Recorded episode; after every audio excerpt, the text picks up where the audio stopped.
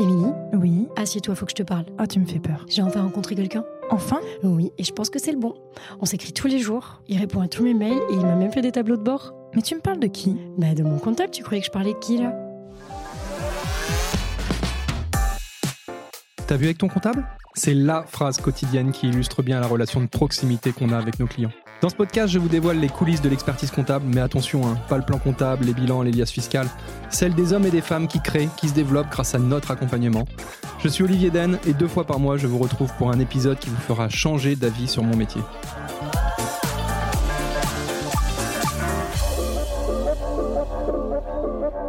On n'a pas deux fois l'occasion de faire une bonne première impression. Je suis sûr que vous avez déjà entendu cette citation au moins 100 fois et les cabinets d'expertise comptable n'échappent pas à cette règle. Alors qu'il s'agisse d'acquisition ou de fidélisation de nouveaux clients ou encore du recrutement de nouveaux collabs, les experts comptables doivent soigner leur image comme n'importe quelle entreprise. Pourtant, c'est quelque chose qui ne s'improvise pas et on n'a pas forcément appris ça dans notre cursus. Alors que vous ayez simplement besoin d'un site internet, de carte de visite ou tout simplement de conseils, je ne peux que vous inciter à aller rencontrer Classe 7, à aller voir Sten et toute son équipe. Ils pourront vous proposer des solutions innovantes et pertinentes.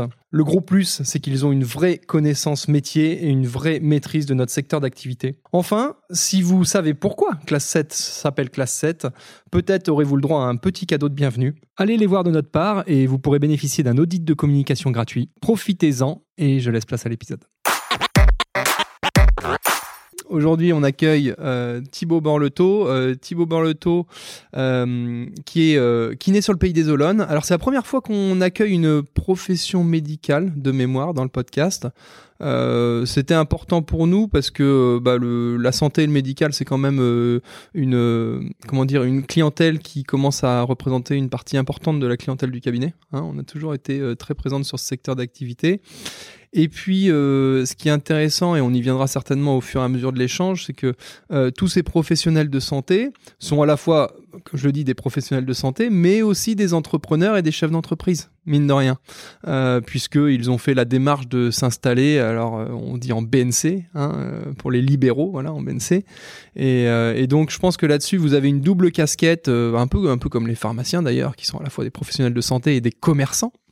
Vous, vous êtes des, euh, des, professionnels de santé et des entrepreneurs individuels au sens fiscal. Euh, voilà l'introduction dans le désordre. Euh, on va aller aujourd'hui ensemble sur euh, plein de sujets. Euh, comment, enfin, d'où tu viens, comment t'es arrivé dans le coin géographiquement, comment t'es arrivé sur cette profession, etc., etc. tu pourras également nous emmener sur des sujets qui pourront potentiellement intéresser les auditeurs. bref, c'est libre, c'est un échange libre. On en a pour une petite heure, plus ou moins, suivant comment tu te sens.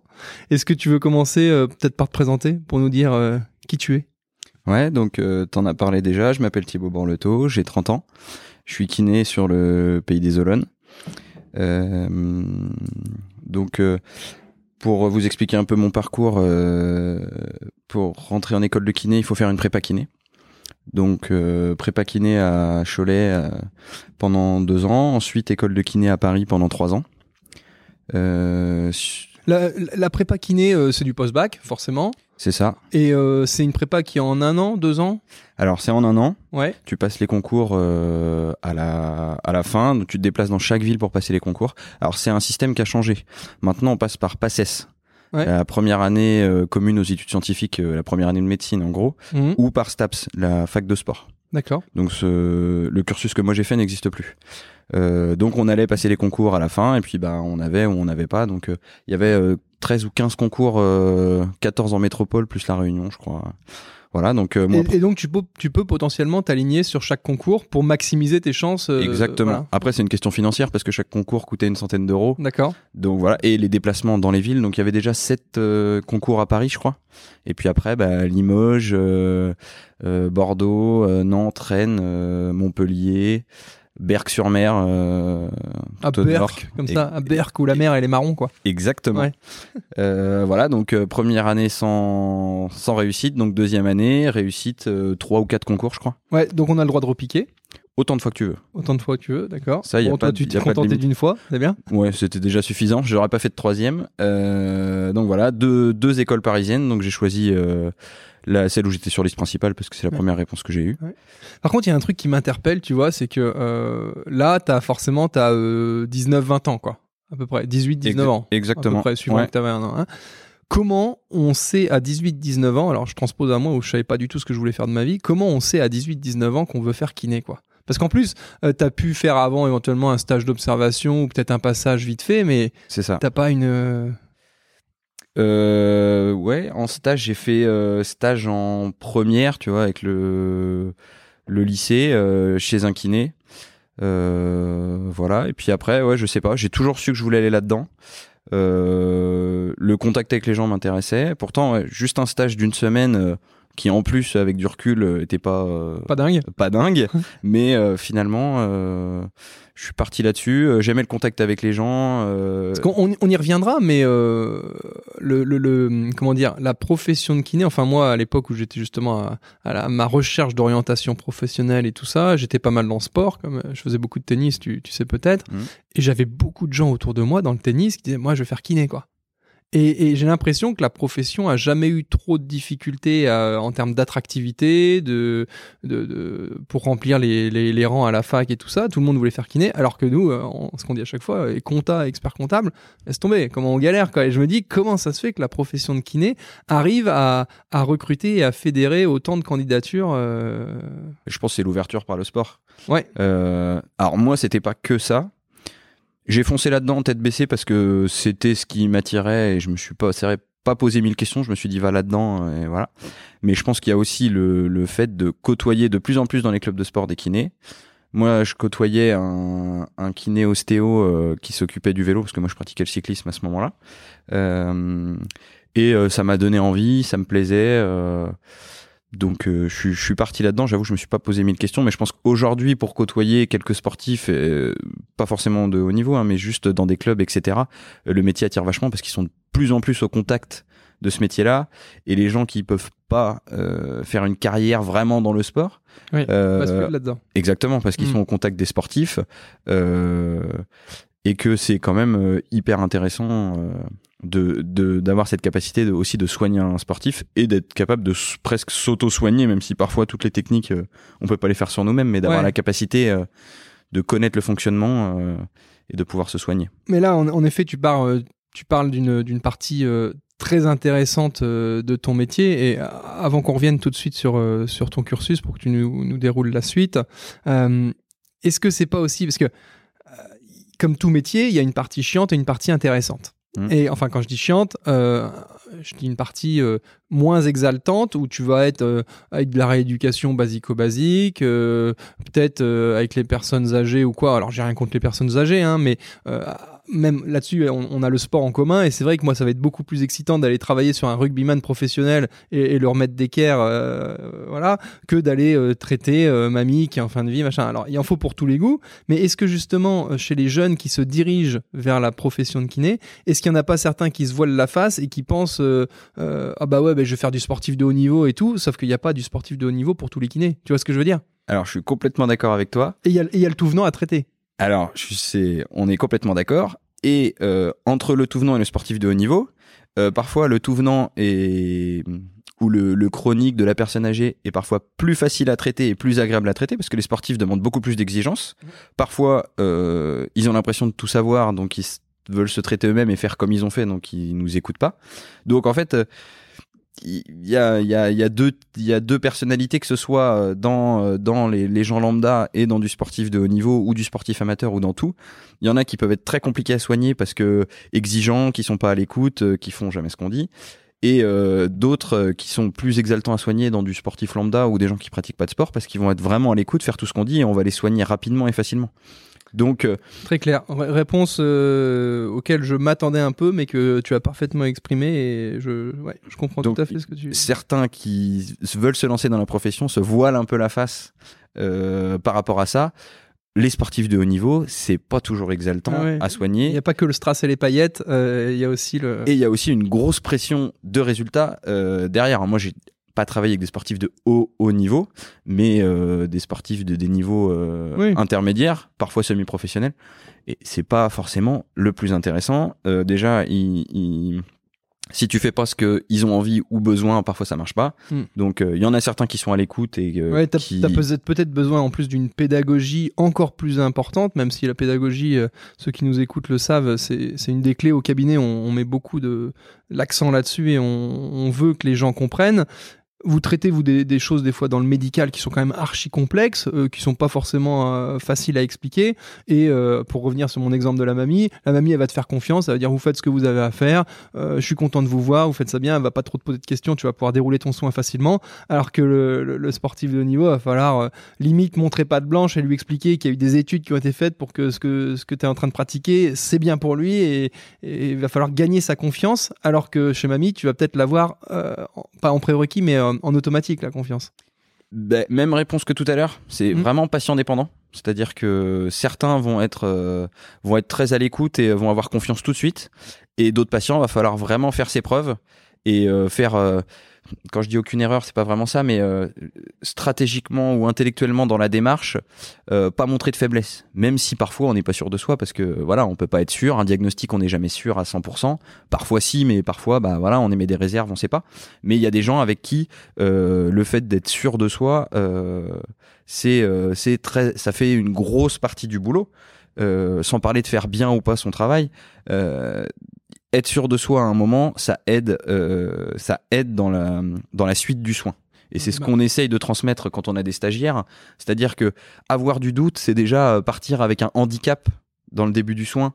Euh, se dire bon bah alors déjà on arrive on est stagiaire et puis on dit bah je sais pas trop je vais voir avec euh, le kiné etc bah déjà le patient il se dit bah non ça Ouais. va pas marcher Ouais. alors que euh, arriver et être sûr de soi parce que euh, tu as fait des formations on est un métier où on se forme régulièrement on fait des formations euh, euh, très régulières sur euh, les sujets qu'on souhaite etc mais le fait d'être formé d'avoir de, lire des études et d'avoir les, derniers prérequis de la profession, les dernières études qui sont sorties, donne de la confiance en soi et pouvoir citer ces exemples-là aux patients, euh, dire ben voilà, maintenant on a prouvé que ça, ça, ça, c'était mieux et euh, et voilà. Après, il y a des gens, euh, comme je te dis, comme je te disais tout à l'heure, ils veulent être soignés de telle manière. donc si tu fais pas ce qu'ils ont dit, ça marchera pas. Mm. Dans ce cas-là, ils vont voir d'autres confrères qui sont prêts à faire ce qu'ils ce qu'ils ont besoin. On fait un contrat de confiance au début avec le patient et on leur dit, moi je leur dis voilà comment on travaille. On a un métier, c'est la thérapie par le mouvement, donc moi je vais vous faire bouger. Euh, et voilà, si les gens ils viennent euh, juste pour avoir euh, euh, des papouilles, on va dire, euh, même si parfois ça fait du bien et que c'est nécessaire, euh, si c'est le fond du traitement, Ouais. à mon avis, hein, pour moi ça marche pas. Non, mais le mot que tu disais, euh, qui est con- contrat de confiance, euh, parle de lui-même. En effet, même nous, dans notre métier aussi, euh, cette notion de confiance est ultra importante. On, on- on a un diagnostic qu'on pose sur l'entreprise, euh, sur l'entreprise, et derrière, on fait des préconisations, des soins peut-être, ouais, des préconisations, et derrière, en fait, le, le client, l'entrepreneur, il nous fait confiance ou pas dans ce qu'on lui préconise, dans les soins qu'on veut prodiguer à son entreprise. Et puis voilà, et ça, et ça c'est de par notre expérience, notre formation, et euh, voilà. Je, je rebondis sur Mm. ce que tu dis. Le mot préconisation, c'est exactement ça. C'est-à-dire que nous, aujourd'hui, scientifiquement, on a des préconisations euh, par l'HAS notamment et euh, par d'autres choses. Et de ces préconisations-là, on établit un traitement. Donc c'est hyper important. Et, euh, et c'est comme ça qu'on travaille. Et c'est pour ça qu'aujourd'hui, on se base sur des choses prouvées scientifiques. Et ça évolue, euh, j'ai envie de dire, pas, pas de jour en jour, mais tous les ans, vraiment, les pratiques évoluent. On a dit des choses, euh, on le voit bien avec, euh, je vais extrapoler, mais je suis papa depuis peu, euh, avec les enfants. À une période, on disait qu'il fallait les mettre Ouais. sur le ventre, sur le côté, enfin, ça change tout le temps. Mm. Et ben, aujourd'hui, c'est pareil dans notre métier, c'est-à-dire que ça évolue. Euh, et qu'aujourd'hui, bah, il y a des techniques qu'on faisait avant qui on a montré que ça ne marchait plus ou que ça marchait moins bien. Et donc, on part sur euh, autre chose. Et c'est vrai qu'aujourd'hui, dans les, ces dernières années, on est parti dans une dynamique euh, beaucoup du, du traitement actif, c'est-à-dire qu'on fait bouger les gens. Ça n'empêche pas de faire du traitement manuel, euh, mais aujourd'hui, on part beaucoup dans du traitement actif. Il y a quelques années, on ne jurait que par euh, ce qu'on appelle la thérapie manuelle, parce que c'était un peu le le- l'effet euh, l'effet de mode, je pense, ou parce que euh, c'était comme ça. C'est encore euh, le cas aujourd'hui, mais on rajoute à ça euh, du traitement actif de plus en plus, c'est-à-dire qu'on dit aux gens de bouger en fait. Mm. Euh, donc Ok. Si on en revient, si on en revient à ton, ton parcours, ton cursus, Mm. donc toi, tu as fait tes, t'as fait, t'as fait tes études où? J'ai fait mes études à Paris dans le 15e, Ok. dans une école qui s'appelle Assas. Donc pendant trois ans, Euh, moi, j'ai souhaité euh, aussi, euh, en parallèle de mes études, euh, en fait, un hôpital parisien m'a financé mon cursus les deux dernières années. Et en échange, j'ai dû, euh, j'avais une obligation de servir où j'ai dû travailler pour eux pendant deux ans. Classique, un peu comme l'armée, où l'armée te paye les études et derrière tu leur dois quelques années de service. Exactement. Mmh. Donc là, c'était à la, à la PHP, Assistance publique hôpitaux de Paris. Euh, donc après, je suis resté deux ans avec eux. Bon, alors il s'avère qu'au bout d'un an et demi, j'en ai eu un petit peu marre de la région parisienne après euh, quatre ans et demi euh, à Paris. Donc euh, avec ma conjointe kiné, on a décidé de revenir euh, dans le secteur, En Vendée, en Vendée. ok. Donc j'ai travaillé un petit peu à l'hôpital de La Roche pour finir mon obligation en fait. Oui, parce que euh, l'obligation était transférable sur l'hôpital de La Roche. C'est juste pour le public. Alors ça s'était jamais fait, D'accord. mais là ça a pu se faire. Euh, les, les deux les deux directions ont parlé ensemble et du coup ça a pu se faire. Ils m'ont racheté en fait mon, mon obligation de servir. Très clair. qui m'a permis de travailler pour eux.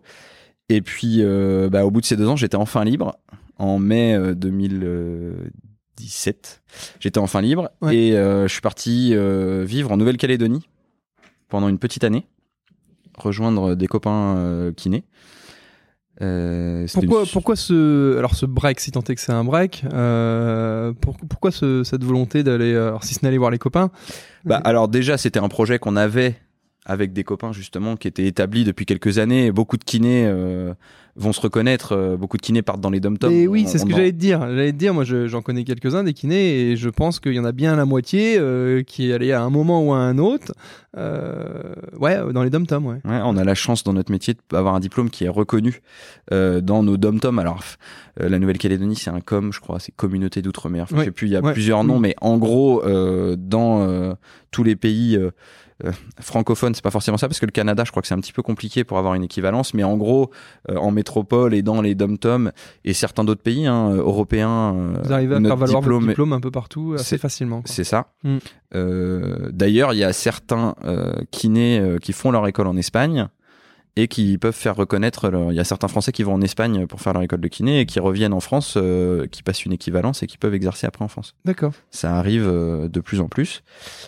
Euh, Donc Nouvelle-Calédonie. Nouvelle-Calédonie, donc une petite année. euh, en fait, c'était aussi la sensation d'être libre parce que tous mes tous mes copains de promo ou la plupart qui n'ont pas fait euh, mon, mon mon apprentissage euh, à l'hôpital dès sortie du diplôme ont aussi pas mal bougé en France déjà Ouais. pour faire des remplacements. euh, à plein d'endroits, etc. eux, ils ont un peu fait leur classe, euh, alors que toi, tu les avais déjà faites indirectement via euh, ce passage dans le public. alors, moi, c'était un peu plus, quoi. T'avais un moi, peu plus pratiqué que la moyenne. C'est ça. Moi, Mm. c'était à l'hôpital. J'avais déjà ce système de salarié pendant mes études où j'avais cinq semaines de congés payés. Ouais. J'étais obligé d'aller en cours aussi. Je devais euh, émarger euh, pour aller en cours. C'était un peu le deal aussi parce que j'étais rémunéré euh, Oui. pendant cette euh, pendant ces deux ans.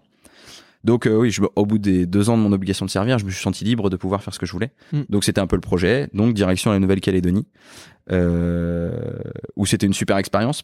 Pas forcément facile euh, de trouver du boulot, euh, que ce soit en libéral, les postes étaient chers parce qu'il y avait de plus en plus de kinés qui arrivaient sur le territoire. Quand tu dis que c'était cher, euh, c'est que ça se rachetait une patientèle? Non, Non. parce qu'on faisait ex- exclusivement des remplacements. Ouais. Après, pour obtenir un cabinet en Calédonie, c'est un cas particulier. Il faut que tu es sur une liste d'attente et quand arrive ton tour, soit que euh, quelqu'un vend son cabinet, soit euh, que quelqu'un est parti à la retraite ou qu'ils ouvrent des nouvelles places, bah, tu as une liste d'attente et tu. D'accord. Achète, donc, en donc fait, il y a un numerus clausus en termes de nombre d'installations. Exactement, c'est très D'accord. particulier. Ah, je, je pensais pas. euh, Alors, en, en France, par contre, c'est libre l'installation. En France, c'est libre. Sauf dans certaines zones, mais j'y reviendrai tout à l'heure si tu Ouais. veux. Juste pour faire le point sur euh, la Calédonie, euh, on faisait beaucoup de remplacements et c'est le système est différent par rapport à la France. C'est que la Sécu s'appelle la CAFAT en Nouvelle-Calédonie et euh, il rembourse beaucoup moins d'actes. Le seul acte remboursé, c'est la lombalgie chronique invalidante, je crois. Ouais. Donc euh, les autres, c'est les mutuelles qui remboursent et donc les canacs qui n'ont pas forcément les moyens, n'ont pas forcément une une mutuelle, mutuelle, donc ne ouais. sont pas forcément remboursés en dehors de cet acte de lombalgie chronique invalidante. Ouais. Donc c'est un système beaucoup plus particulier que que chez nous. Après tout est différent, le système d'imposition est différent, euh, il y a plein de choses. Donc le plus simple était de travailler à l'hôpital. Donc j'ai fini après quelques remplats euh, par retourner à l'hôpital parce que Ouais. c'était la simplicité. Euh, et puis voilà, euh, après après une petite année là-bas, on a décidé de rentrer. Et, euh, et de venir s'installer au sable. Euh, la question qui me vient à l'esprit tout de suite, euh, parce que là on voit déjà euh, de par ton parcours et ce que tu nous as raconté qu'il y a différents modes d'exercice possibles. Quand on a le diplôme de kiné, et, et c'est un peu la même chose en tant que comptable ou expert comptable, enfin plutôt expert comptable. Quand tu as le diplôme de kiné, quels sont les modes d'exercice qui s'ouvrent à toi? Ah, c'est intéressant ta question, je l'avais noté. Ouais, bah, je Euh, l'avais pas préparé, elle m'est venu comme ça, mais euh, enfin déjà je vois tu peux être salarié à l'hôpital, Alors c'est tu ça. peux être en libéral puisque aujourd'hui tu es en libéral. Est-ce qu'il y a d'autres euh, Alors tu peux avoir une activité mixte. Oui. Parce que je l'ai pas précisé, mais quand je travaillais à l'hôpital les deux premières années, quand j'étais en région parisienne, je faisais du libéral en plus. C'est-à-dire après ma journée à l'hôpital, Ouais. j'enchaînais euh, 3-4 heures de libéral en plus. D'accord. Euh, parce que j'avais envie de bosser, je sortais des études, euh, j'avais la niaque. Bah et puis on est jeune, on a un niaque exactement, on a faim. Donc voilà, donc je faisais ça. Et donc dans les modes d'exercice, soit on est euh, salarié, alors ça peut être hôpital, centre de rééducation, euh, donc en gros privé public, mais du salariat. Et ensuite en libéral, il y a encore plusieurs modes d'exercice parce que tu peux être remplaçant. Aujourd'hui, nous, quand on part en vacances, on se fait remplacer. Euh, tu peux être ce qu'on appelle assistant collaborateur. On le trouve aussi dans d'autres professions, euh, assistant collaborateur, notamment chez les dentistes ou des choses comme ça. En gros, tu exerces en ton nom propre. Alors, ça dépend, il y a quelques modes d'exercice un peu différents. Mais nous, euh, chez nous, ça se passe comme ça. Tu exerces en ton nom propre et tu reverses un pourcentage de ton mensuel, de ton chiffre d'affaires euh, au euh, propriétaire ou titulaire du cabinet. Et donc, c'est le- Voilà, au titre de la mise à disposition des outils, des locaux, etc. Exactement. Une Mm. sorte de location meublée, mais versée sous forme de, de pourcentage. Ouais. Alors, je crois que certains cabinets font des rétros fixes, mais euh, Oui. c'est assez rare. Ou des rétros plafonnés. Je sais pas vraiment comment ça fonctionne. Ouais, bah il y, a- il y a les contrats qui sont mis en place entre le titulaire et puis euh, son assistant et qui définit justement euh, bah, le montant de la rétro et comment c'est versé. Euh, je t'avoue que j'ai pas les ni les méthodes ni les montants en tête. Tout ce que je sais, c'est que sur ce genre de choses, faut faire gaffe à la TVA.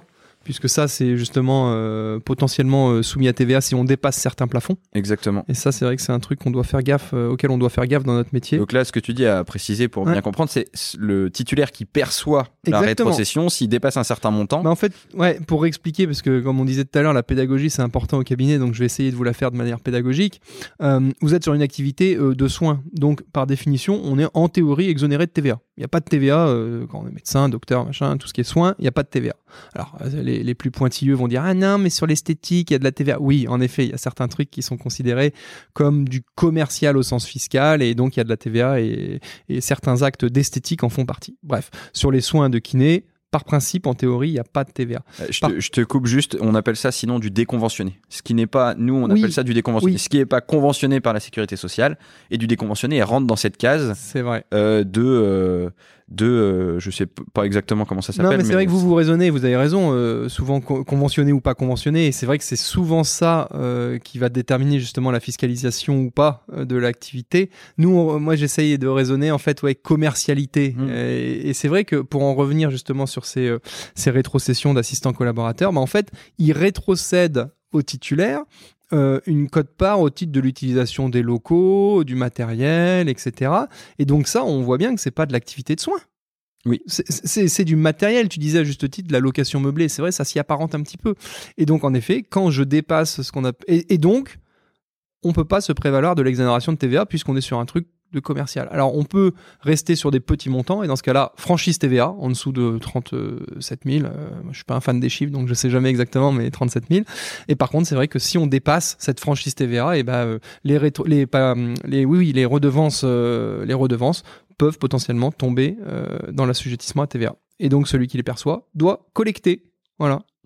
Voilà pour la petite histoire. Et donc tu nous disais remplaçant, chose qu'on n'a pas avec des remplaçants. Puisque en, en plus euh, il y a cette notion de habituel ou non habituel. Un remplaçant, comme son nom l'indique, c'est pour remplacer, c'est du ponctuel. Il n'y a pas de récurrence, euh, voilà. Et donc on n'est pas concerné par, euh, par cette problématique de TVA. Et la différence, c'est qu'un remplaçant, euh, alors ça dépend comment c'est fait. Aujourd'hui, ils ont mis en place un système de carte CPS, Oui. de carte de professionnel de santé pour les remplaçants.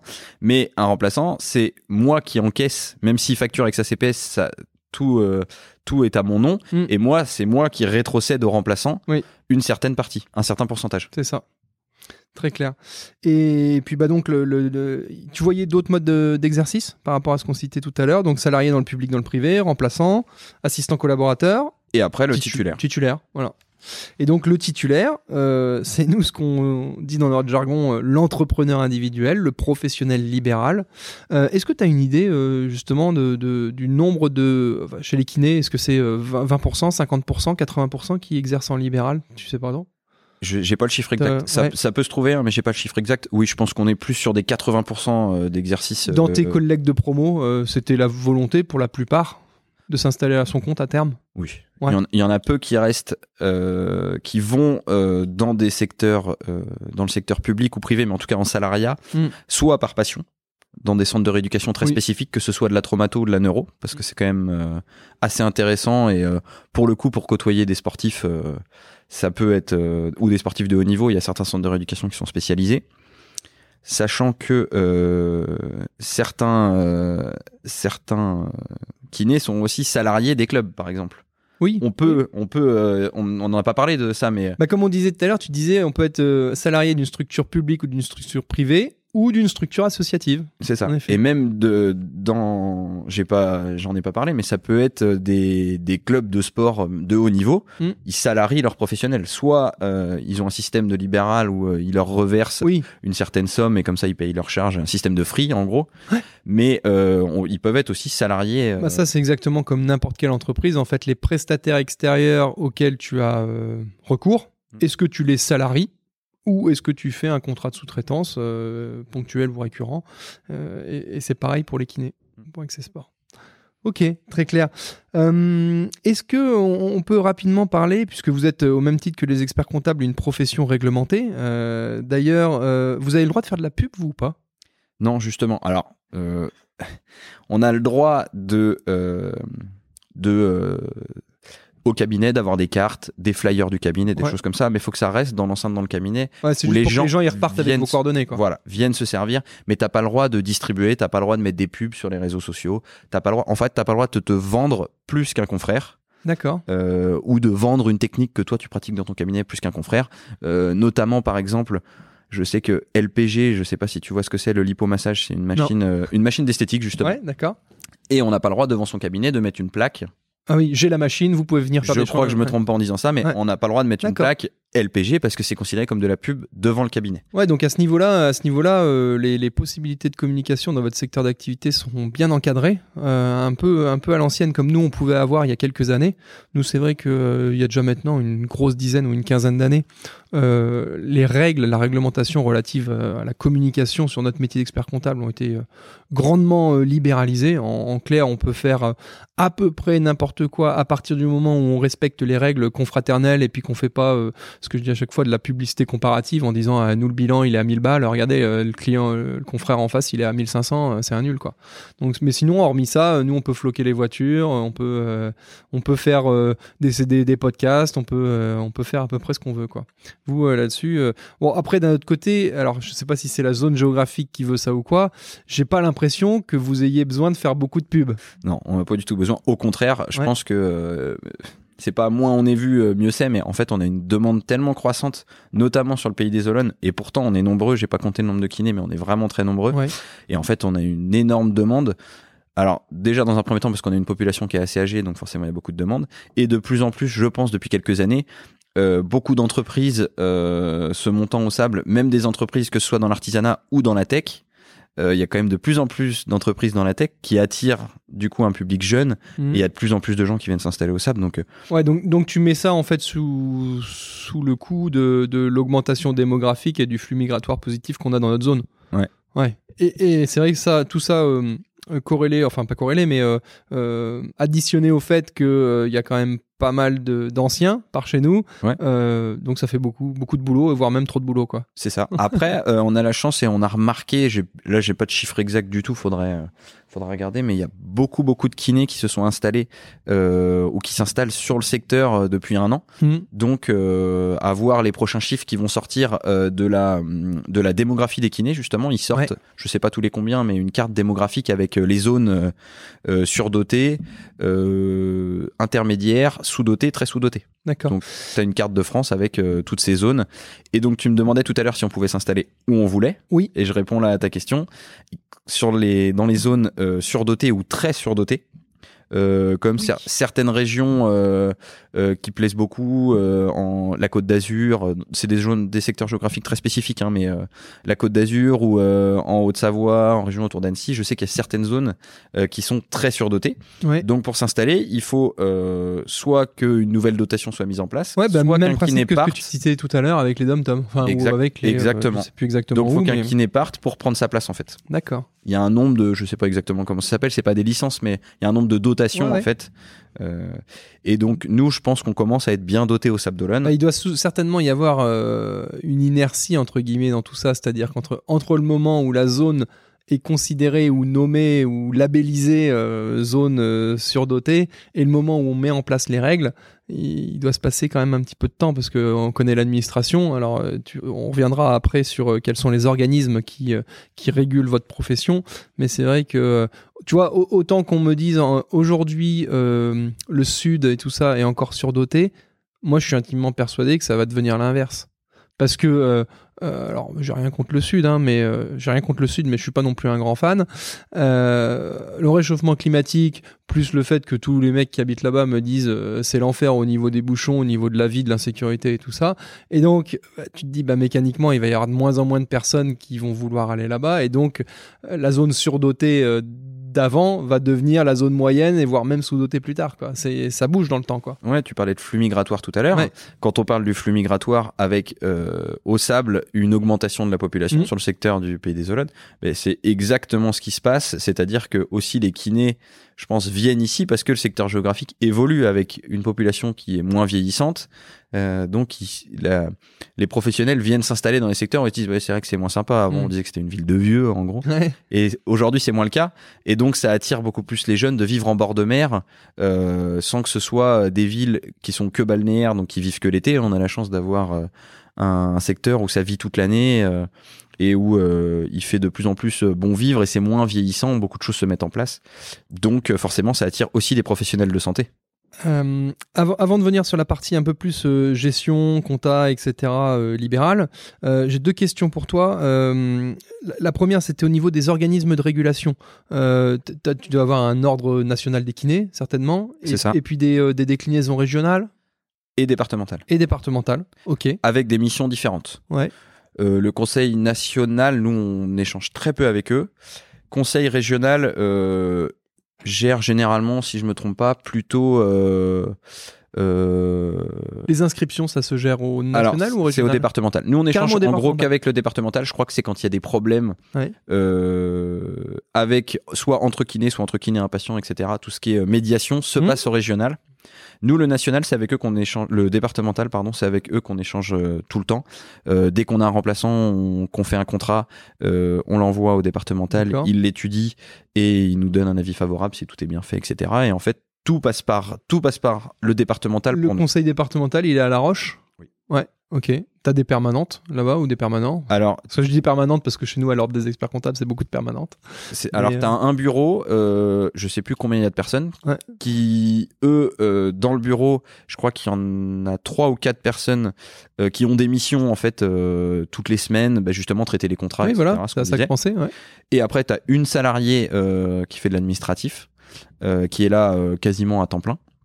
Et après, dans le bureau, t'as plusieurs personnes euh, qui sont là pour les réunions, etc., qui n'ont pas de mission à temps plein. D'accord. Euh, ok, ma, deuxième question, alors elle est euh, pas totalement euh, liée, hein, voire même pas du tout. Tu disais tout à l'heure qu'on était une zone géographique où il y avait quand même beaucoup de kinés. Et on parle tout le temps de la pénurie de médecins et tout ça et tout ça. Et euh, alors le lien que je voulais faire, c'est euh, est-ce que tu te rends compte dans ta profession qu'il y a de plus en plus de professionnels qui exercent à temps partiel ou à mi-temps? Parce que c'est une des raisons euh, de la problématique des médecins, hein, c'est que le médecin à Jars-sur-Mer, euh, il faisait euh, 70-80 heures sur les 40 dernières années, et là, tu as des jeunes qui sont arrivés, qui, à juste titre ou pas d'ailleurs, veulent pas faire 70-80, et donc souvent, il faut deux nouveaux médecins pour remplacer un ancien, voire même des fois trois. Est-ce que vous avez cette tendance dans les kinés, et c'est ce qui pourrait d'ailleurs justifier ou, ou faire que bah, euh, c'est pas grave qu'il y ait beaucoup de kinés, parce que de toute façon, il y a du boulot pour tout le monde, vu que tout le monde ne travaille plus 80 heures par semaine Je suis complètement d'accord avec toi. J'allais citer l'exemple du médecin. Pareil qu'un un médecin qui part à la retraite, il faut deux jeunes médecins pour le remplacer. Hmm. C'est exactement pareil comme nous. Alors, il y a plusieurs, euh, il y a plusieurs choses. Donc déjà, les kinés avant faisaient en effet beaucoup, beaucoup d'heures. Ouais. et aujourd'hui avaient un mode de travail où ils arrivaient à avoir aussi plus de patients. C'est-à-dire que euh, il y avait euh, parfois ils avaient ils arrivaient à avoir plusieurs patients en même temps. Tu dois une demi-heure à ton patient, mais c'est pas décrit que, euh, enfin je crois hein, sans me tromper, c'est pas décrit que tu dois le voir individuellement. Aujourd'hui, nous dans notre pratique et notre manière de fonctionner, les, jeunes kinés de plus en plus, après les autres faisaient peut-être déjà ça, mais de plus en plus nous on tend et on nous apprend ça à l'école, je pense que et on, fait de l'individualité, je pense. Ouais, Je- ouais. J'ai pas le mot exact. L'individuel. l'individuel, Ouais. on fait du traitement individuel. Avant, c'était pas du traitement de groupe, hein. c'est juste que plusieurs patients pouvaient être traités en même temps. Aujourd'hui, on essaye de se focaliser sur un seul patient et le mode d'exercice évolue vraiment dans ce sens-là. Donc déjà, ça diminue le nombre de patients que tu peux voir dans une journée. Mécaniquement. ouais. Voilà. Et en plus, on travaille moins. Euh, nous, au cabinet, chacun fait ce qu'il veut, hein.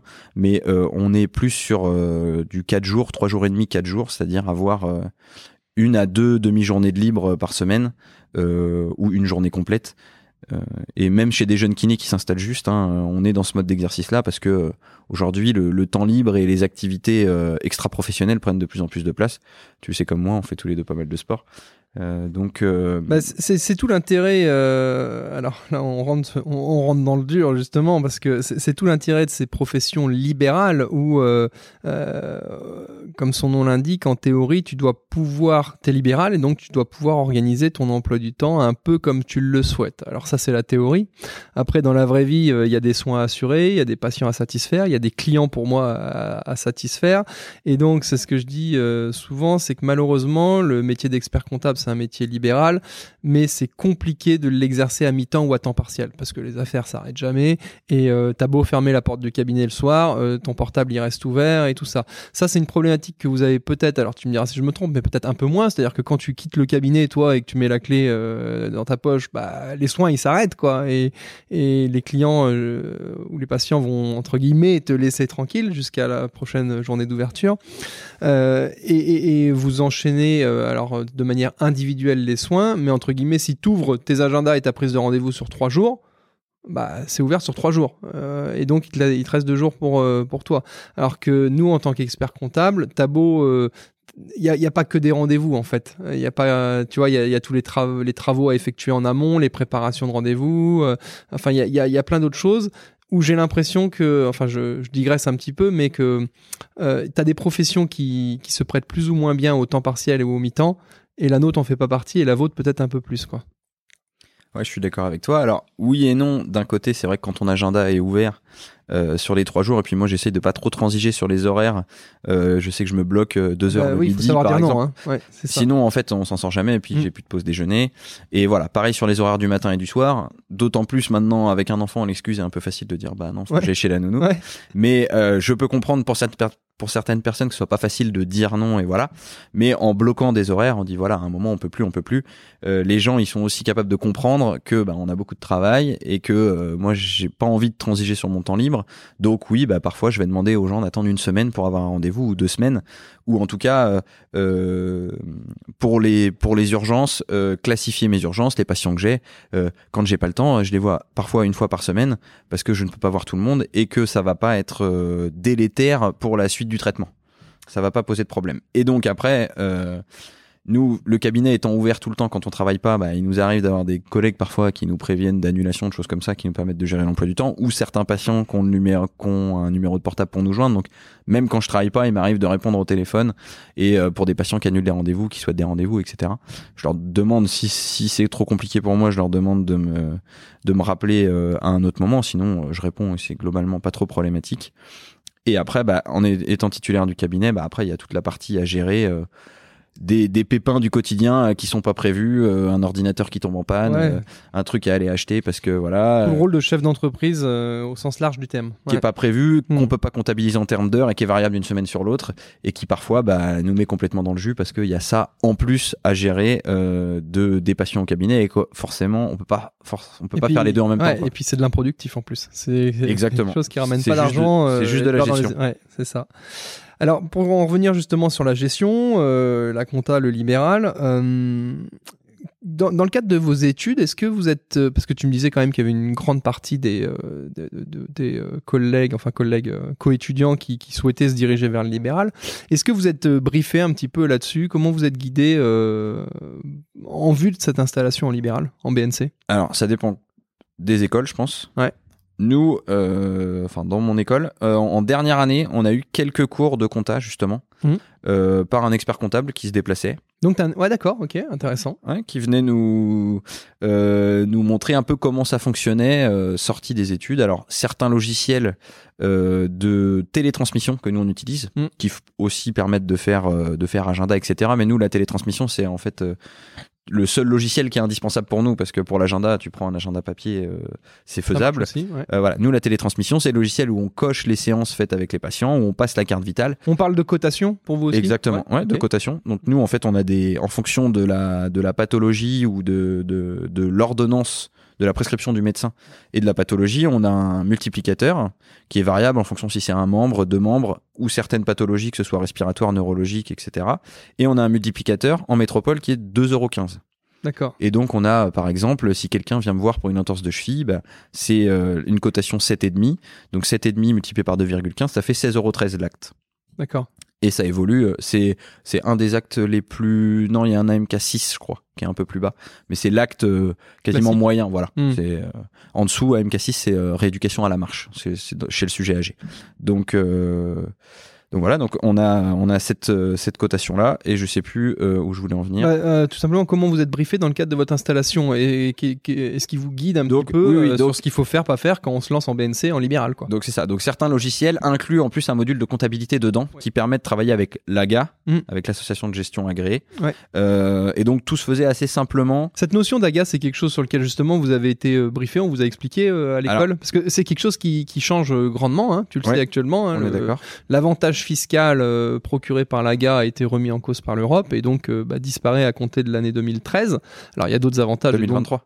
Oui, j'ai eu 2013, j'ai toujours un problème avec les chiffres. 2023, on est tout à fait d'accord. Euh, Il y a d'autres avantages qui persistent. et J'en ai, j'ai fait une petite vidéo d'ailleurs euh, qui, qui parle de ça pour ceux que ça intéresse. Mais le principal avantage qui était quand même la réduction d'impôts, enfin la non majoration d'impôts, euh, disparaît. on est d'accord, on peut le dire comme Ouais, ça. ouais.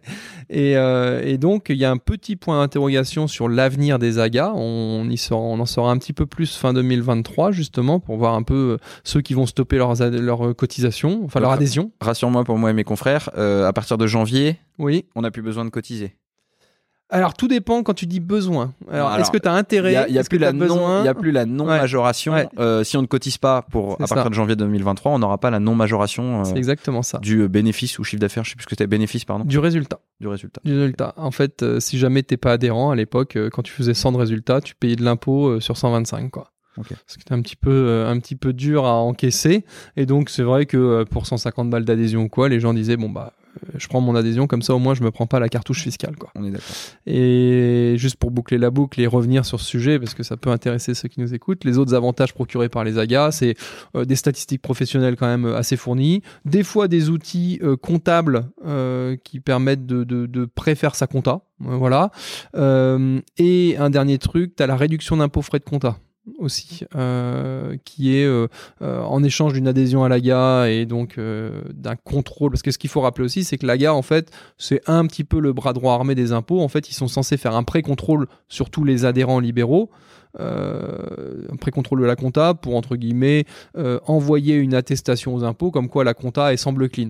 C'est pas parce que tu as une AGA que tu n'auras jamais de contrôle fiscal, mais si tu as une AGA avec un compte-rendu d'AGA positif, il y a de fortes chances que les impôts euh, te laissent tranquille. Quoi. Voilà. D'accord. Euh, et... On peut préciser aussi que certains kinés n'ont pas d'expert comptable. C'est euh, c'est pas une obligation d'avoir un expert comptable. Moi, ma première année, je l'ai fait tout seul. Ouais. Ça devait pas être bobo, mais euh, ça devait pas être très joli. Mais euh, et donc on était contrôlé par l'AGA. Donc aujourd'hui, un kiné qui n'a pas d'expert comptable euh, se doit quand même d'avoir une AGA pour avoir. euh, je me demande même si c'est pas d'ailleurs obligatoire, si on n'a pas d'expert comptable, de cotiser à une AGA. Alors, euh, reprenons la question dans l'ordre. Je te remercie pour ce point, c'est intéressant. Un expert comptable, par définition, n'est jamais obligatoire. Jamais. Dans certains cas, en fait, euh, il doit y avoir certaines missions peut-être où on a obligatoirement recours à un expert comptable, mais j'ai rien qui me vient en tête. Mais par principe, un expert comptable est jamais obligatoire. Donc, tu peux te démerder et faire ta compta tout seul. D'ailleurs, tu te doutes bien que la compta de mon cabinet, euh, je la fais tout seul. J'ai pas d'expert comptable. J'espère. Euh, et c'est là où justement euh, l'AGA était euh, pas mal pour certains libéraux parce que ça permettait bah, non seulement déjà d'avoir la non-majoration qui existait à l'époque, donc ça voilà, et puis en plus les AGA mettaient à disposition des outils informatiques et même des outils humains, enfin quand je dis des outils humains, des conseillers qui étaient capables de guider les libéraux dans l'établissement de leur propre compta. Et les mecs faisaient leur compta tout seuls, comme tu as pu le faire à une époque. Exactement. Et, euh, et en effet, tu avais toujours l'AGA qui, au final, faisait le garde-fou. Et même si les libéraux faisaient leur compta tout seuls, à la fin, ils vérifiaient quand même que c'était globalement euh, cohérent. Et donc, ça évitait qu'il y ait une grosse merde euh, qui parte aux impôts. Quoi. Euh, et ça, c'est vrai que c'était l'intérêt. Ça permettait d'a- d'avoir un coût comptable pour les adhérents et les libéraux qui était relativement restreint. Euh, Sauf que, alors, et je sais plus on va, enfin si, euh, sauf que, euh, bah, on, voyait cette organisation de moins en moins. Pourquoi? Parce que, bah, malheureusement, on a beau dire la simplification administrative et tout ça, ça devient de plus en plus compliqué de faire sa compta tout seul, quand même. Euh, les télétransmissions, euh, puisque tu parlais de télétransmission euh, au niveau du médical tout à l'heure, nous aussi les liasses fiscales sont télétransmises. Et même si euh, les AGA pouvaient mettre des outils à disposition, euh, je suis pas certain qu'ils avaient le droit de télétransmettre euh, les liasses pour le compte des libéraux. Bref, bref, on a, on a de moins en moins de libéraux qui font leur compta eux-mêmes. Ah, Alors qu'à l'époque, c'est vrai ce que je disais toujours, les médecins, à l'époque, tu avais beaucoup de médecins, leur 2035, la 2035 c'est quoi? C'est la déclaration fiscale. Alors qui plus est quand elle se faisait en papier. Euh, À l'époque, tous les, une grande partie des médecins faisaient leur déclaration 2035 papier tout, tout seul, quoi. Ouais. Et ça, c'est quelque chose qu'on voit de, de moins en moins, quoi. Et je te dis, euh, moi, quand j'ai commencé, euh, le logiciel de, de télétransmission était lié euh, au logiciel comptable. Ouais. Donc, en fait, tout- toutes les rentrées d'argent liées à ta télétransmission se versaient. Donc, en fait, tu avais juste à rentrer tes charges dedans et ça se faisait automatiquement- automatiquement. Et après, tu envoyais directement en télétransmission, d'ailleurs, je pense, à la gare. Ouais. qui était euh, conventionné avec ce logiciel, etc. Et après, euh, eux, ils géraient eux-mêmes et on revoyait des trucs. Si voilà, donc c'était quand même assez simple. Euh, mais le jour où tu commences à investir, à avoir de l'amortissement et des choses comme ça, euh, même si j'aime euh, les chiffres et que je trouve ça intéressant, euh, la comptabilité à mon échelle, ça peut être intéressant. C'est trop compliqué. Il y a la marge d'erreur est, est trop importante pour moi. Et je pense aujourd'hui c'est plus intéressant d'avoir un comptable avec quelque chose de carré, même si ça a un coût. Ouais. Je pense qu'au final, on s'y retrouve.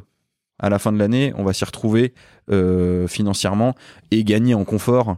C'est-à-dire que moi, j'ai pas envie sur mes jours de repos euh, de faire ma comptabilité. Ouais. Donc généralement, on se retrouve tous, et je pense qu'il y en a qui vont se reconnaître là-dedans. C'est on se retrouvait euh, euh, à une semaine avant d'avoir à télétransmettre notre 2035, euh, à passer une semaine dessus pour refaire toute l'année dernière. Euh, on ressortait les factures, on disait qu'est-ce que c'est ce truc-là, je me rappelle plus.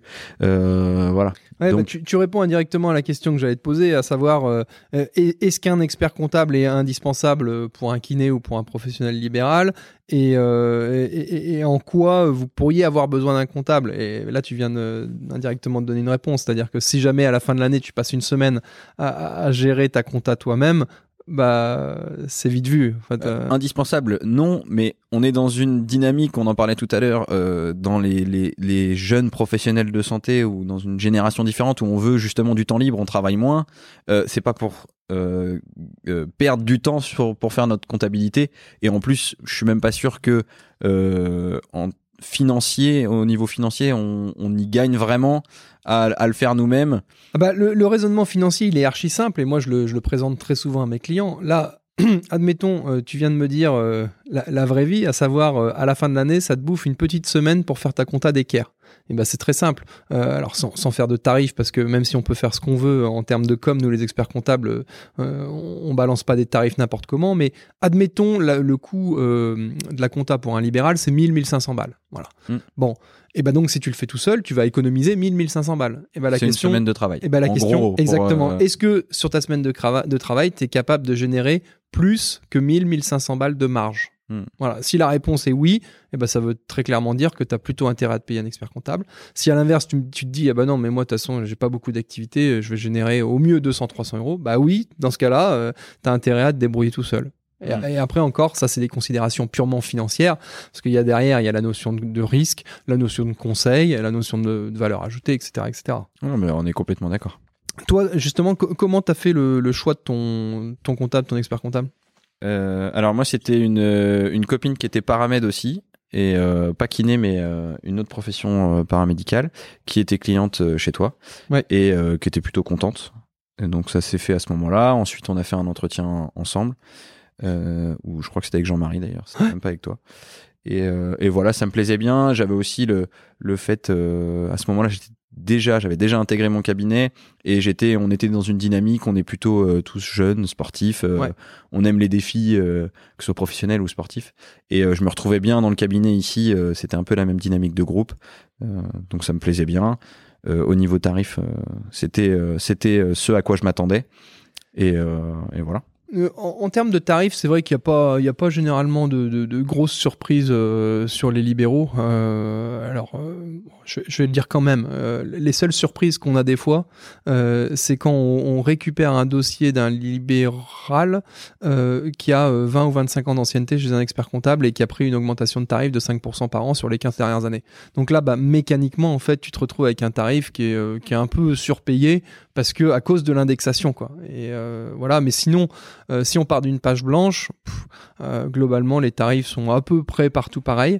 Alors, il y, y a une, euh, une chose qui est intéressante quand même, une concurrence qui est. Alors, je parle bien de concurrence intéressante, c'est euh, notamment Indie. Ça te parle Indie ou pas? Pas du tout. T'as pas eu Alors Indie, euh, bah, c'est le robot comptable euh, qui entre guillemets te fait ta. Alors ils ont balancé une pub en plus il y a pas longtemps euh, votre compta gratuitement. Donc là au niveau de l'ordre c'est un peu euh, un peu limite.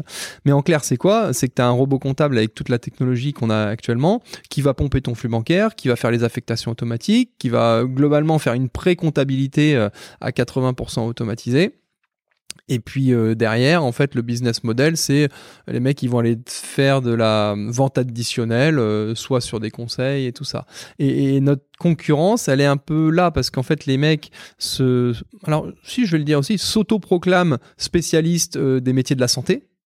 Parce qu'en fait, les comptas des professionnels de santé se prêtent particulièrement à ce traitement automatisé de type trésorerie. Euh, quand tu une boîte du bâtiment avec des acomptes, des factures, des stocks et tout ça, euh, la technologie nous aide, mais beaucoup moins qu'elle euh, va nous aider sur une comptabilité de libéral où c'est de la trésorerie pure et dure. Quoi. Et donc notre concurrence actuellement, elle est justement sur ces, euh, ces robots comptables en ligne qui, qui te vendent alors un outil qui marche très très bien, hein, qui fonctionne bien pour l'après-compta, mais où par contre là je mets les limites au niveau du, du conseil et de l'humain quoi. Tu bosses avec un robot quoi. Et alors ils mettent en place bien sûr des standards, des chatbots, euh, et si t'appelles, tu dois pouvoir réussir à avoir quelqu'un qui va te conseiller au bout du fil. Mais t'as pas, tu vois, le bon vieux comptable à l'ancienne où, comme t'es venu tout à l'heure, on paye un café dans la cuisine et puis on discute euh, du projet d'extension de votre cabinet ou, euh, ou du projet d'association d'un mec. Tu vois, c'est deux modes de fonctionnement un peu différents. T'as des clients et t'as la nouvelle génération. Euh, bah, dans- de toute façon, dans la nouvelle génération, t'as les deux. T'as ceux qui qui entre guillemets ouais vont très bien se retrouver dans ce modèle full web complètement online euh, très peu d'interactions humaines mais ça leur va très bien et puis d'autres jeunes euh, qui vont peut-être reproduire le modèle dans lequel ils ont été éduqués, soit par leurs parents, soit par leur ancien maître de stage, et qui vont dire bah non, mais moi mon, mon, père il avait son cabinet au bout de la rue, il a bossé avec Monsieur Machin depuis toujours, je vais, je vais refaire pareil quoi. Tu vois? Je sais pas euh, toi ce que t'en penses de ça? Bah, je suis d'accord avec toi. Je pense que ça dépend aussi du statut.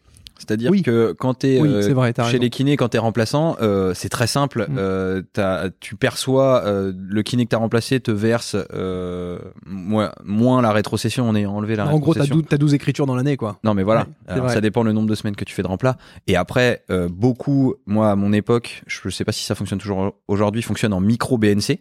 Exactement. Tu me dis si je me trompe. Donc, Ouais. En plus, les montants ont augmenté. Moi, à mon époque, c'était fallait pas dépasser 32 000 euros par an. C'est ça. Je crois. Ouais. Donc maintenant, ça a augmenté, c'est un peu plus élevé. Donc beaucoup restent en micro BNC où euh, tu enlèves, euh, c'est 30 ou 40% de Ah, charge. les murs euh, pour travailler chez nous quoi. Ouais.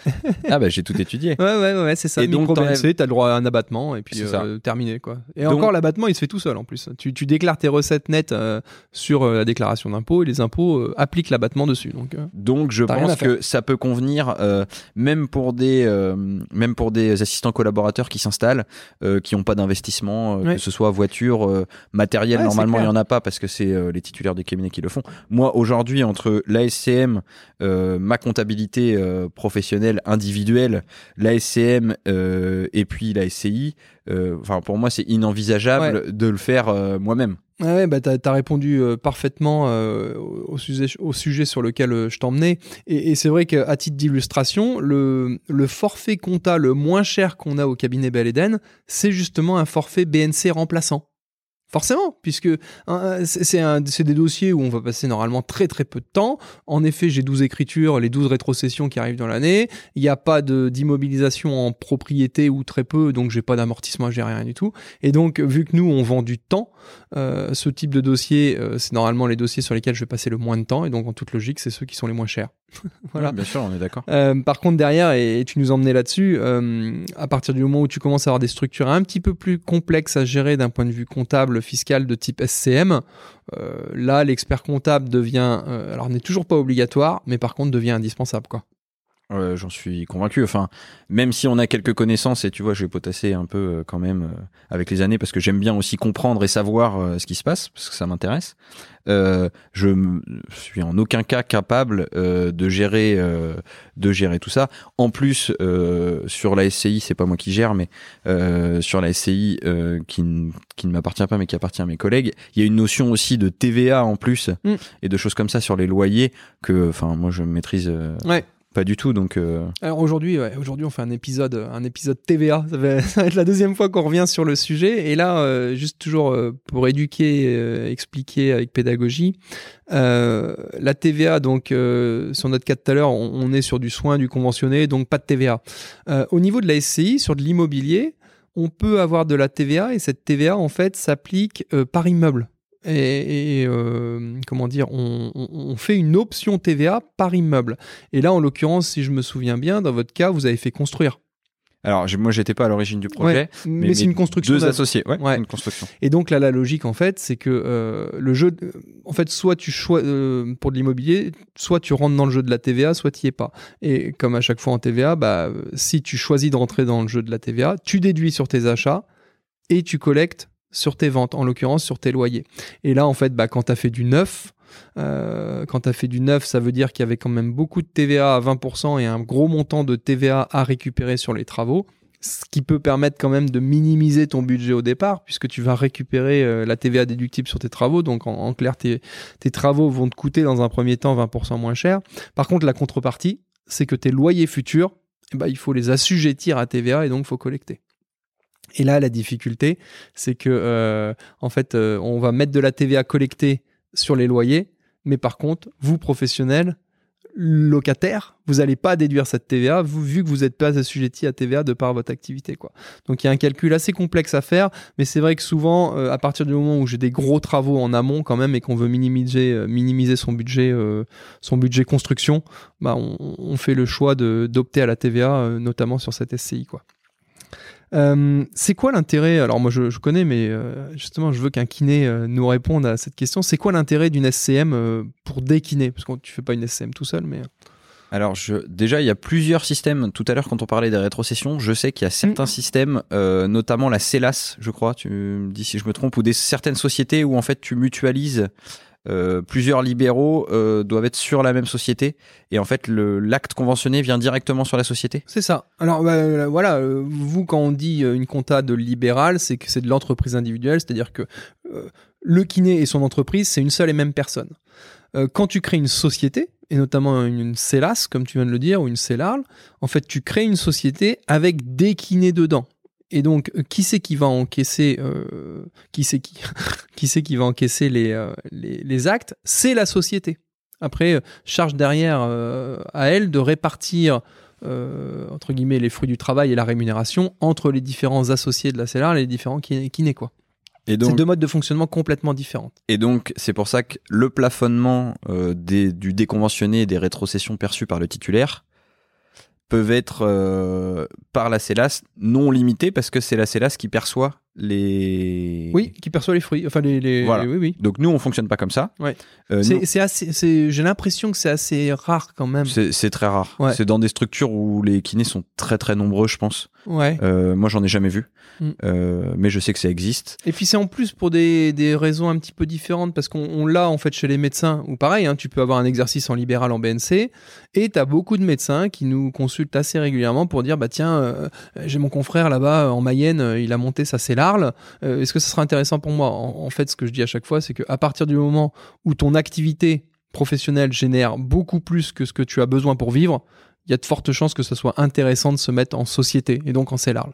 Voilà, après il y a une question d'âge aussi, si le, médecin il est à 2-3 ans de la retraite, on va pas s'emmerder à monter une célarle pour 2-3 ans, euh, etc., etc. Et c'est vrai qu'en kiné, euh, en kiné un peu moins. Mais d'ailleurs, ça rejoint ce que je disais, euh, des kinés, alors sans aucun jugement de valeur, hein, mais un kiné qui va travailler 3 jours ou 3 jours et demi, forcément il va générer des revenus beaucoup moins importants et donc il va consommer l'intégralité de ses revenus pour vivre. Tu vois Ouais, alors qu'un médecin spécialiste qui travaille 5 jours semaine, je ne fais pas de dessin, il va normalement gagner beaucoup plus que ce qu'il a besoin pour payer euh, sa maison à Arago. Ouais, ouais. Et puis en plus, le mode d'activité, comme je te disais tout à l'heure, on tend de plus en plus vers du traitement individuel. Donc aussi, on se retrouve avec un acte à la fois, alors que parfois avant, on en avait plusieurs. Mm. Donc en plus d'avoir des, des kinés qui travaillaient plus longtemps, ils aussi multipliaient un petit peu plus les actes. Ouais. Donc forcément, aujourd'hui, on gagne, nous, en confort de travail, parce que voir un patient à la fois, c'est aussi un confort pour nous, pour pouvoir bien traiter le patient. Donc on gagne en confort de travail, on gagne en confort de vie parce qu'on travaille euh, moins, Mhm. et du coup on a beaucoup plus de temps libre. Par contre, en effet, on génère vachement moins de, de revenus. De revenus. Mais c'est un, mais c'est un choix de vie, et euh, moi je pense que avoir du temps libre et un confort de vie, ça n'a pas de Ça n'a prix. pas quoi. de prix. c'est clair. C'est clair et c'est une volonté de, de, de, de beaucoup de, de jeunes dont, dont j'estime que nous faisons partie. quoi. Il n'y a pas que, mais euh, c'est une vraie tendance sociétale. Euh, ouais, juste pour revenir et finaliser sur la SCM. Euh, la SCM, ça permet en fait de mettre en commun pour certains libéraux euh, bah, des moyens communs. hein. Rappelons, la SCM, c'est une société civile de moyens euh, dont l'objectif va être de mutualiser par exemple des locaux, une femme de ménage, une machine potentiellement. Donc au lieu d'avoir une machine ou une femme de ménage avec trois bulletins de salaire ou une machine en indivision, en fait c'est la SCM qui va devenir propriétaire bah, du contrat de travail, enfin, tu vois ce que je veux dire, ou de la machine, et puis qui derrière en fait va répartir selon une clé de répartition qui est propre à vous. Ça qui est intéressant d'ailleurs euh, à, savoir en SCM, euh, la répartition euh, des charges entre les différents associés peut se faire comme on le souhaite. Alors souvent pour des raisons de facilité, on prend la répartition du capital. En clair, si on est à un tiers sur la SCM, bah, chacun prend un tiers du déficit, puisque normalement une, une SCM n'a que des charges, en fait, on partage des coûts. Mais rien ne nous empêche de faire une répartition différente, euh, soit en fonction des mètres carrés utilisés, soit en fonction du nombre de patients traités. euh, enfin, on peut imaginer tout. Alors, s'il vous plaît, par contre, n'imaginez pas euh, n'importe quoi, parce qu'après, c'est le comptable qui se retrouve à gérer ça. Donc, pas d'usine à gaz, s'il vous plaît. Mais c'est vrai que rien ne nous empêche de faire la répartition qu'on souhaite via un petit fichier Excel qui va bien. Vous, d'ailleurs, sur la SCM, ça, ça se passe comment? Vous, vous êtes organisé entre vous? Vous- Alors on en a déjà- on en a pas encore parlé. Nous on est 8 kinés Ouais. au cabinet, Mm. 4 associés, 4 collaborateurs. Donc les 4 collaborateurs nous reversent euh, une rétrocession mensuelle divisée par 4, chacun euh, sur euh, notre compte pro. Ouais. Et ensuite, nous, en parallèle, on verse une certaine somme sur la SCM, donc les charges mensuelles divisées par 4. Quoi. En gros, on se laisse une petite marge pour bah, les choses qui tombent en panne ou du matériel à acheter ou des choses comme ça. C'est ça, et pour pas que le compte soit découvert. C'est ça. Ouais. Nous, on fonctionne pas par des pourcentages parce que déjà c'est trop compliqué euh, pour nous et il n'y a pas vraiment d'intérêt parce qu'en en fait on est libre d'utiliser le cabinet euh, à 100% quand on veut. Mm. Euh, certains professionnels qui partagent une même salle et donc du coup euh, Mm. qui sont il y en a un qui est là euh, deux tiers du temps l'autre un tiers du temps j'imagine que ça peut être intéressant nous aujourd'hui euh, tout le monde est libre d'utiliser le cabinet quand il veut euh, euh, en fonction de ce qu'il veut travailler si demain il y a un collègue qui veut faire 5 jours par semaine temps plein du 8h 20h il n'y a pas de problème quoi Ouais. Que ce soit dans les titulaires ou dans les collaborateurs il n'y a pas de problème. Donc nous tout est réparti euh, à part égale euh, pour euh, payer les charges du cabinet. Très clair. Comment on fait justement quand vous êtes, vous êtes assez nombreux Comment on fait pour justement au niveau de la compta, du suivi comptable et tout ça Chacun a son comptable, vous essayez de mutualiser? Parce que c'est vrai que quand on a une SCM, on aime bien généralement avoir la compta de tous les membres de la SCM parce que ça évite en fait bah, de courir après l'alias. Parce que ce qu'il faut comprendre, c'est que le résultat de la SCM, il est reporté sur l'alias du, du kiné. Et donc, bah, il n'y a rien de plus chiant pour un expert comptable que d'avoir finalisé la compta du kiné et il reste une écriture, c'est l'écriture de la SCM qui a été faite par un autre cabinet, voilà, et, qui est forcément traitée à la fin parce que les, BNC, c'est toujours, toujours euh, les, derniers, les dernières comptas sorties. Et donc, pour nous, il n'y a rien de pire que de devoir attendre cette foutu liasse de SCM pour finaliser notre dossier kiné, tu vois. Et donc c'est pour ça que quand, quand on a des SCM ou, kiné, on aime bien avoir tous les professionnels de la SCM. Comme ça, on est maître entre guillemets de notre de la sortie du dossier, quoi. Eh ben, tu vas avoir encore une mauvaise année parce qu'il y en a un euh, qui est venu chez toi cette année, mais qui donc l'année dernière, euh, enfin sur l'année en cours là, n'était pas euh, n'était pas client chez toi. Mm. Donc ça va arriver cette année, mais sinon tout le reste, tout le reste, que ce soit les associés, la SCM et la SCI, on est suivi ici. après on a trois, deux ou trois collaborateurs, trois collaborateurs, je crois. Ouais. Deux collaborateurs qui sont en plus chez toi, donc euh, on est quand même assez nombreux. Sur huit, on est six, je crois, à être ici. il va pas tarder à négocier les honoraires parce qu'il m'a emmené des clients.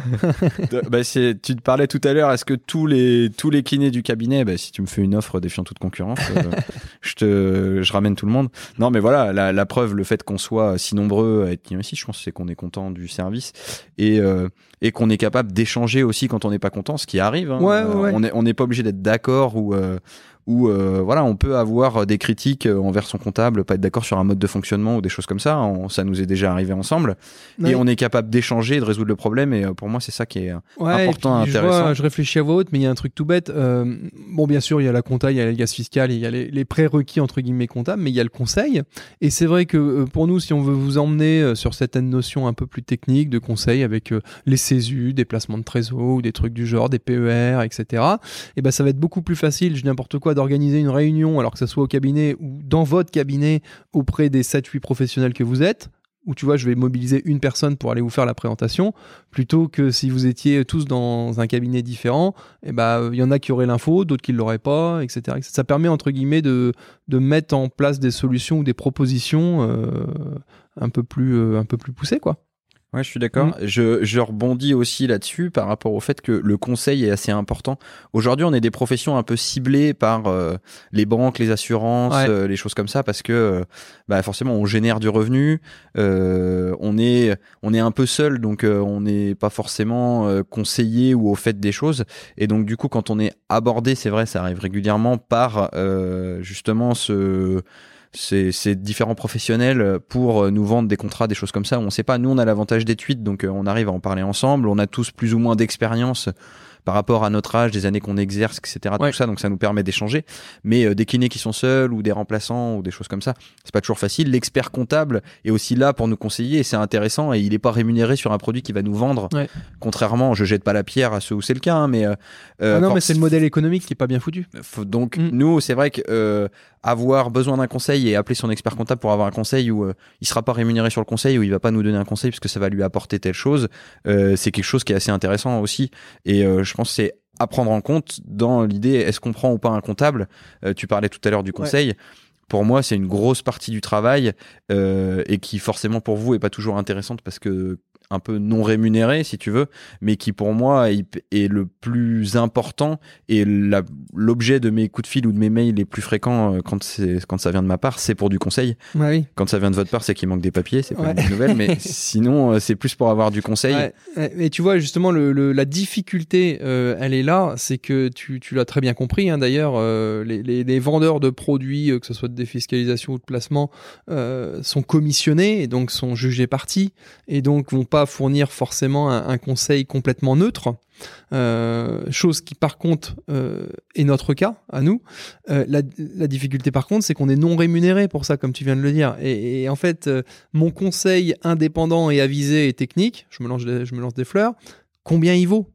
Est-ce qu'il vaut vraiment zéro? Putain, ça fait chier distiller du conseil gratuit. Pour autant, on sait pas bien le facturer. Alors, et, historiquement, en fait, bah, c'est inclus dans le prix des honoraires. C'est-à-dire, je te fais ta compta pour 1500 balles. En vrai, la compta, euh, elle me coûte, entre guillemets, 900 000 balles. Et les 500 de Delta, et bah, c'est euh, le conseil que je te distille au fur et à mesure de l'année. Mais en termes de lisibilité, tu vois, c'est pas top. Mais c'est pareil pour nous, c'est-à-dire qu'aujourd'hui un acte est coté Mmh. par une ordonnance et vaut un certain montant, mais il y a des patients où on va euh, rapidement trouver le diagnostic et rapidement les soigner. Mm. Donc mobiliser forcément nous moins de connaissances ou moins de matériel ou moins d'énergie, moins ça, alors qu'on va avoir d'autres beaucoup plus compliqués parce que plusieurs pathologies sont mêlées ou parce que on a plus de difficultés, etc. Et, euh, et pour- pourtant la cotation est la même. Ouais. Donc euh, Non, en termes de temps passé, nous on essaye de, de dédier le même temps à chaque patient parce que ça nous paraît euh, normal. Mais euh, Mais ça, c'est propre à tous les métiers, j'ai l'impression. voilà, tu, tu te retrouves parfois, ben, j'ai pas envie de dire avoir l'impression d'être un voleur, mais à faire une séance qui te dit Mm. bon bah voilà, elle vaut son prix. Et parfois on se dit bah j'ai vr- j'ai vraiment tout donné, euh, j'aurais mérité parfois un peu plus quoi. Alors, la notion de mérite c'est toujours et, euh, variable, et- mais et malheureusement, euh, y, en a, enfin c'est obligatoire, mais il y en a qui payent pour d'autres. Alors c'est pas vraiment comme ça, mais nous c'est pareil. Hein, euh, T'as une compta, les deux comptas sont vendus à 1500 balles. Il y en a une, je vais passer une demi-journée parce que tout était nickel, j'ai pas eu de questions, et puis l'autre, j'ai dû y revenir trois fois et en, en- au bout de deux jours, c'est toujours pas fini quoi. Mm. Et il y en a un, en effet, je lui dire, putain, c'est un peu cher ce que t'as payé pour une demi-journée de travail. Et l'autre, et je vais lui dire, non, mais t'aurais dû payer le double. Et là, il va te dire, bah non, euh, il y a une lettre de mission. Et il y a la notion, nous, dans notre métier, je pense à ça, de formation, c'est-à-dire qu'aujourd'hui, euh, on se forme parce qu'on a envie d'être formé et parce Mm. qu'on s'épanouit plus professionnellement, je pense, avec des formations, euh, apprendre de nouvelles techniques ou, euh, ou approfondir certaines choses. Et ça a un coût, hein, réellement, euh, une formation, euh, ça a réellement un coût, même si on a des aides, que ce soit Ouais, euh, ouais. des organismes de DPC ou euh, le FIFPL. Ouais. Euh, mais aujourd'hui, ça a un coût. Ou de crédit d'impôt formation. Bien penser, bien penser à ça, toi et tes collègues pour l'année prochaine, surtout que le crédit d'impôt formation du dirigeant a été multiplié par deux l'année prochaine. De mémoire, on était sur 40 heures jusqu'à présent, 40 heures fois le SMIC, ça faisait un gros 400 balles de crédit d'impôt. Pour l'année qui arrive, euh, on passe à 80 heures, donc on va être à 800 balles de crédit d'impôt et on est bien sur un crédit d'impôt quoi. Donc pour les pour les et, et ça en fait que la formation soit remboursée ou pas. hein. On parle de nombre d'heures effectuées, payées ou pas, peu importe. Le nombre Alors, d'heures bah, de donc j'ai une question concrète. Je me suis inscrit à une formation l'année prochaine, dont je citerai pas le nom. J'ai 28 heures de formation. La formation va me coûter 930 euros. Oui. Si donc- Alors c'est nombre, alors ça sera pour l'année prochaine par contre, hein, pour Ouais, c'est 2023. ouais, c'est Ouais. une formation que je fais en 2023. Ouais. Donc euh, j'ai 28 heures de formation. La formation me coûte 930 euros. Aujourd'hui, je vais demander une prise en charge par le FIFPL. Oui. Qui va me donner, m'accorder, je sais plus combien c'est sur les formations courtes. Et en plus de ça, je peux rajouter un crédit d'impôt. Ouais, tout à fait. Et le nombre d'heures est calculé. C'est aucun rapport avec le prix de la formation. C'est- Aucun rapport. C'est- le nombre d'heures de présence validées. Tu vois, avec attestations de présence et le nombre d'heures. C'est ça que nous, Ok. on récupère en fin de l'année pour euh, remplir le CERFA de crédit d'impôt. Et voilà. Et avant, c'était 40 heures. Maintenant, c'est 80. Donc, pour toutes les professions qui sont euh, grandes consommatrices d'heures de formation, ce qui est notre cas, ce qui est ton cas, euh, c'est un, beau, c'est un beau cadeau fiscal. N'ayons pas peur des mots. Donc je voulais dire, quand tu fais des formations et que euh, du coup tu investis pour euh, t'épanouir et euh, voilà, bah, parfois quand la cotation est pas en lien Ouais. avec le travail que tu as fait, ça peut, ça peut être frustrant. On arrive sur la fin de, de cet épisode. On a fait un, un super bon tour. Je te remercie. C'est, tu vois, il y a des, il y a des personnes avec qui les, les échanges sont plus ou moins simples, fluides, aisés. Et ben, c'est particulièrement ton cas. Je te, je te fais le, le compliment en direct live.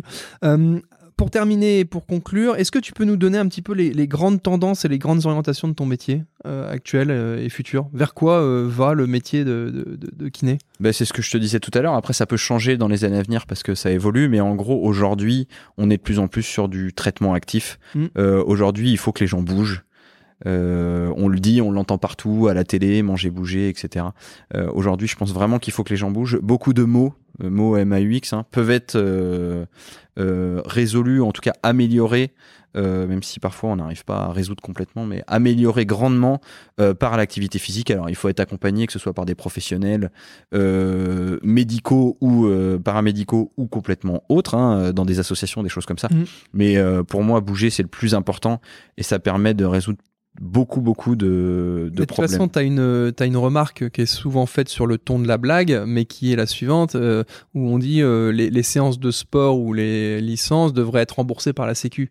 Et c'est vrai que c'est souvent sur le ton de la blague, mais quand tu prends les choses de manière neutre et posée, tu te dis, putain, c'est vrai, une licence d'athlète, je dis n'importe quoi, ça coûte 100, 150 balles à l'année. Et tu te dis, mais c'est vrai que quand tu mets en face le coût des, des, des, des soins potentiels de la personne qui ne fait pas de sport, tu te dis, ouais, c'est pas forcément. Je suis un- complètement d'accord avec toi. Ouais. Je pense que la Sécu ferait un peu d'économie euh, à rembourser des licences de sport chez certaines personnes Mm. euh, plutôt que les soins qui sont engrangés après. euh, euh, par la suite, donc euh, je suis complètement d'accord avec toi. Et pour les gens qui nous écoutent et euh, et qui font pas d'activité physique, bah, franchement, allez-y, ça peut Ouais. que vous faire du bien. Après, il faut pas faire n'importe quoi, être bien guidé, mais je pense que c'est important. Ouais, et ça sera peut-être même encore beaucoup plus efficace que les, les, les, les bons vieux slogans que t'entends aussi à pub télé à chaque fois, manger, bouger, machin. On, on l'entend tellement qu'au final, en fait, ton oreille ne prête même plus attention à ça. Ouais, on est d'accord. Je, je sais pas s'il y a. Ok, euh, tu sais, la tradition dans, dans ta vue avec ton comptable, euh, c'est de partager euh, deux, trois bons plans euh, dans le coin. Est-ce que. ou, ou pas, hein, tu peux te les garder pour toi si tu veux, hein, tes bons Ah plans. non, non, on non, je on- peux le dire. on est dans le partage et donc pas forcément lié au métier ou à quoi que ce soit, mais est-ce que tu aurais, t'aurais justement deux trois bons plans à nous partager sur le pays des Olanes Ouais, alors moi ce que j'aime bien, c'est faire mon petit footing sur le front de mer. Et après, je vais manger au Mayday, c'est un petit restaurant euh, sur le quai de la Chaume, euh, où ils font euh, des brunchs, des burgers, euh, des trucs comme ça avec des frites maison, et euh, c'est super sympa.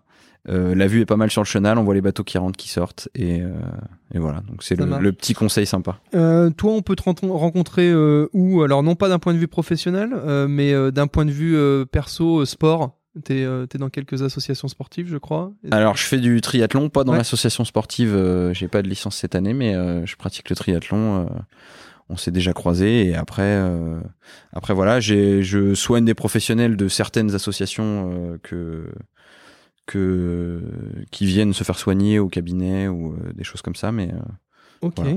Bon bah parfait. Bah merci beaucoup euh, Thibaut pour ce tour d'horizon. Euh, on a fait euh, on a fait un, un, un bon un bon point et ce qui était intéressant c'est qu'on s'est pas mal attardé sur cet aspect comptable, gestion, voilà BNC, SCM, etc. Et, et forcément c'est le cœur de notre podcast et et on essayera d'ailleurs dans les saisons à venir, je pense, d'accentuer un petit peu plus sur ça parce que c'est vrai qu'à l'origine, on voulait pas saouler euh, les gens avec tous ces aspects euh, de gestion, de compta, de liasse fiscale et tout ça. Euh, mais on s'est rendu compte quand même que les gens veulent avoir bah, du conseil, forcément, voir un petit peu comment comment ça se passe pour les kinés, les médecins, les chefs d'entreprise avec leurs comptables, quels sont les trucs et astuces dont ils ont pu bénéficier. Donc je pense qu'on va essayer euh, d'accentuer un petit peu et de mettre l'accent là-dessus. Tu vois, notamment le crédit d'impôt formation, là, des trucs comme ça. On va essayer de, de donner euh, un petit peu plus de conseils encore. Toujours dans cette histoire, euh, donner pour recevoir. hein. C'est comme ça qu'on conçoit les choses au cabinet. Euh, merci encore pour ton passage. Euh, je sais pas si tu as un mot de la fin que tu veux rajouter. euh. Ben, par rapport à ce que tu disais, justement, aujourd'hui, on échange vachement, nous, entre professionnels, que ce soit euh, entre kinés, mais ou d'autres paramédicaux ou médicaux, justement, sur euh, ces plans-là où on ne le savait pas. Ouais. Et, euh, et aujourd'hui, avoir un élément qui regroupe ça et qui donne des infos, comme les vidéos que tu fais ou les podcasts, c'est sûr que c'est pas mal intéressant pour nous parce qu'il y a plein de choses qu'on sait pas et Mm. c'est pas en un échange par an avec le comptable où on peut avoir toutes ces infos-là. Ou voilà. Donc, euh, avoir des petites infos un peu partout que nous, déjà, en échange entre professionnels, ou comme ça euh, via euh, des podcasts, les réseaux sociaux, les choses comme ça, bah, je pense que c'est pas mal et ça peut déjà nous aider. et en plus, c'est sympa de le faire. Euh, sans c'est pas quelque chose qui est facturé c'est quelque chose que tu fais euh, pour le plaisir et non mais euh, donc c'est bien c'est euh, Ouais. aussi T'as intéressant raison, il faudrait que je, je mette en place un abonnement à mes vidéos conseils. Je vais raison. donner une mauvaise idée bon, merci. Ce sera le mot de la fin. Merci pour cette euh, bonne idée et ces échanges, Thibaut. Bonne fin de journée à toi. merci de m'avoir invité À la prochaine. Ouais. Ça marche. Si vous êtes encore là, c'est que cet épisode vous a plu. Du moins, j'espère qu'il vous aura apporté une vision enthousiasmante du métier et qu'il aura un petit peu balayé les idées reçues. En tout cas, un grand merci pour être resté euh, jusqu'au bout. Vous faites partie de nos auditeurs euh, préférés et assidus. N'hésitez pas, si vous avez quelques minutes à nous accorder, à mettre euh, un commentaire et puis 5 étoiles sur les différentes plateformes de podcast, Spotify, etc. Je vous remercie à nouveau. Je vous dis à très bientôt pour de nouveaux épisodes et de nouvelles aventures comptables. Salut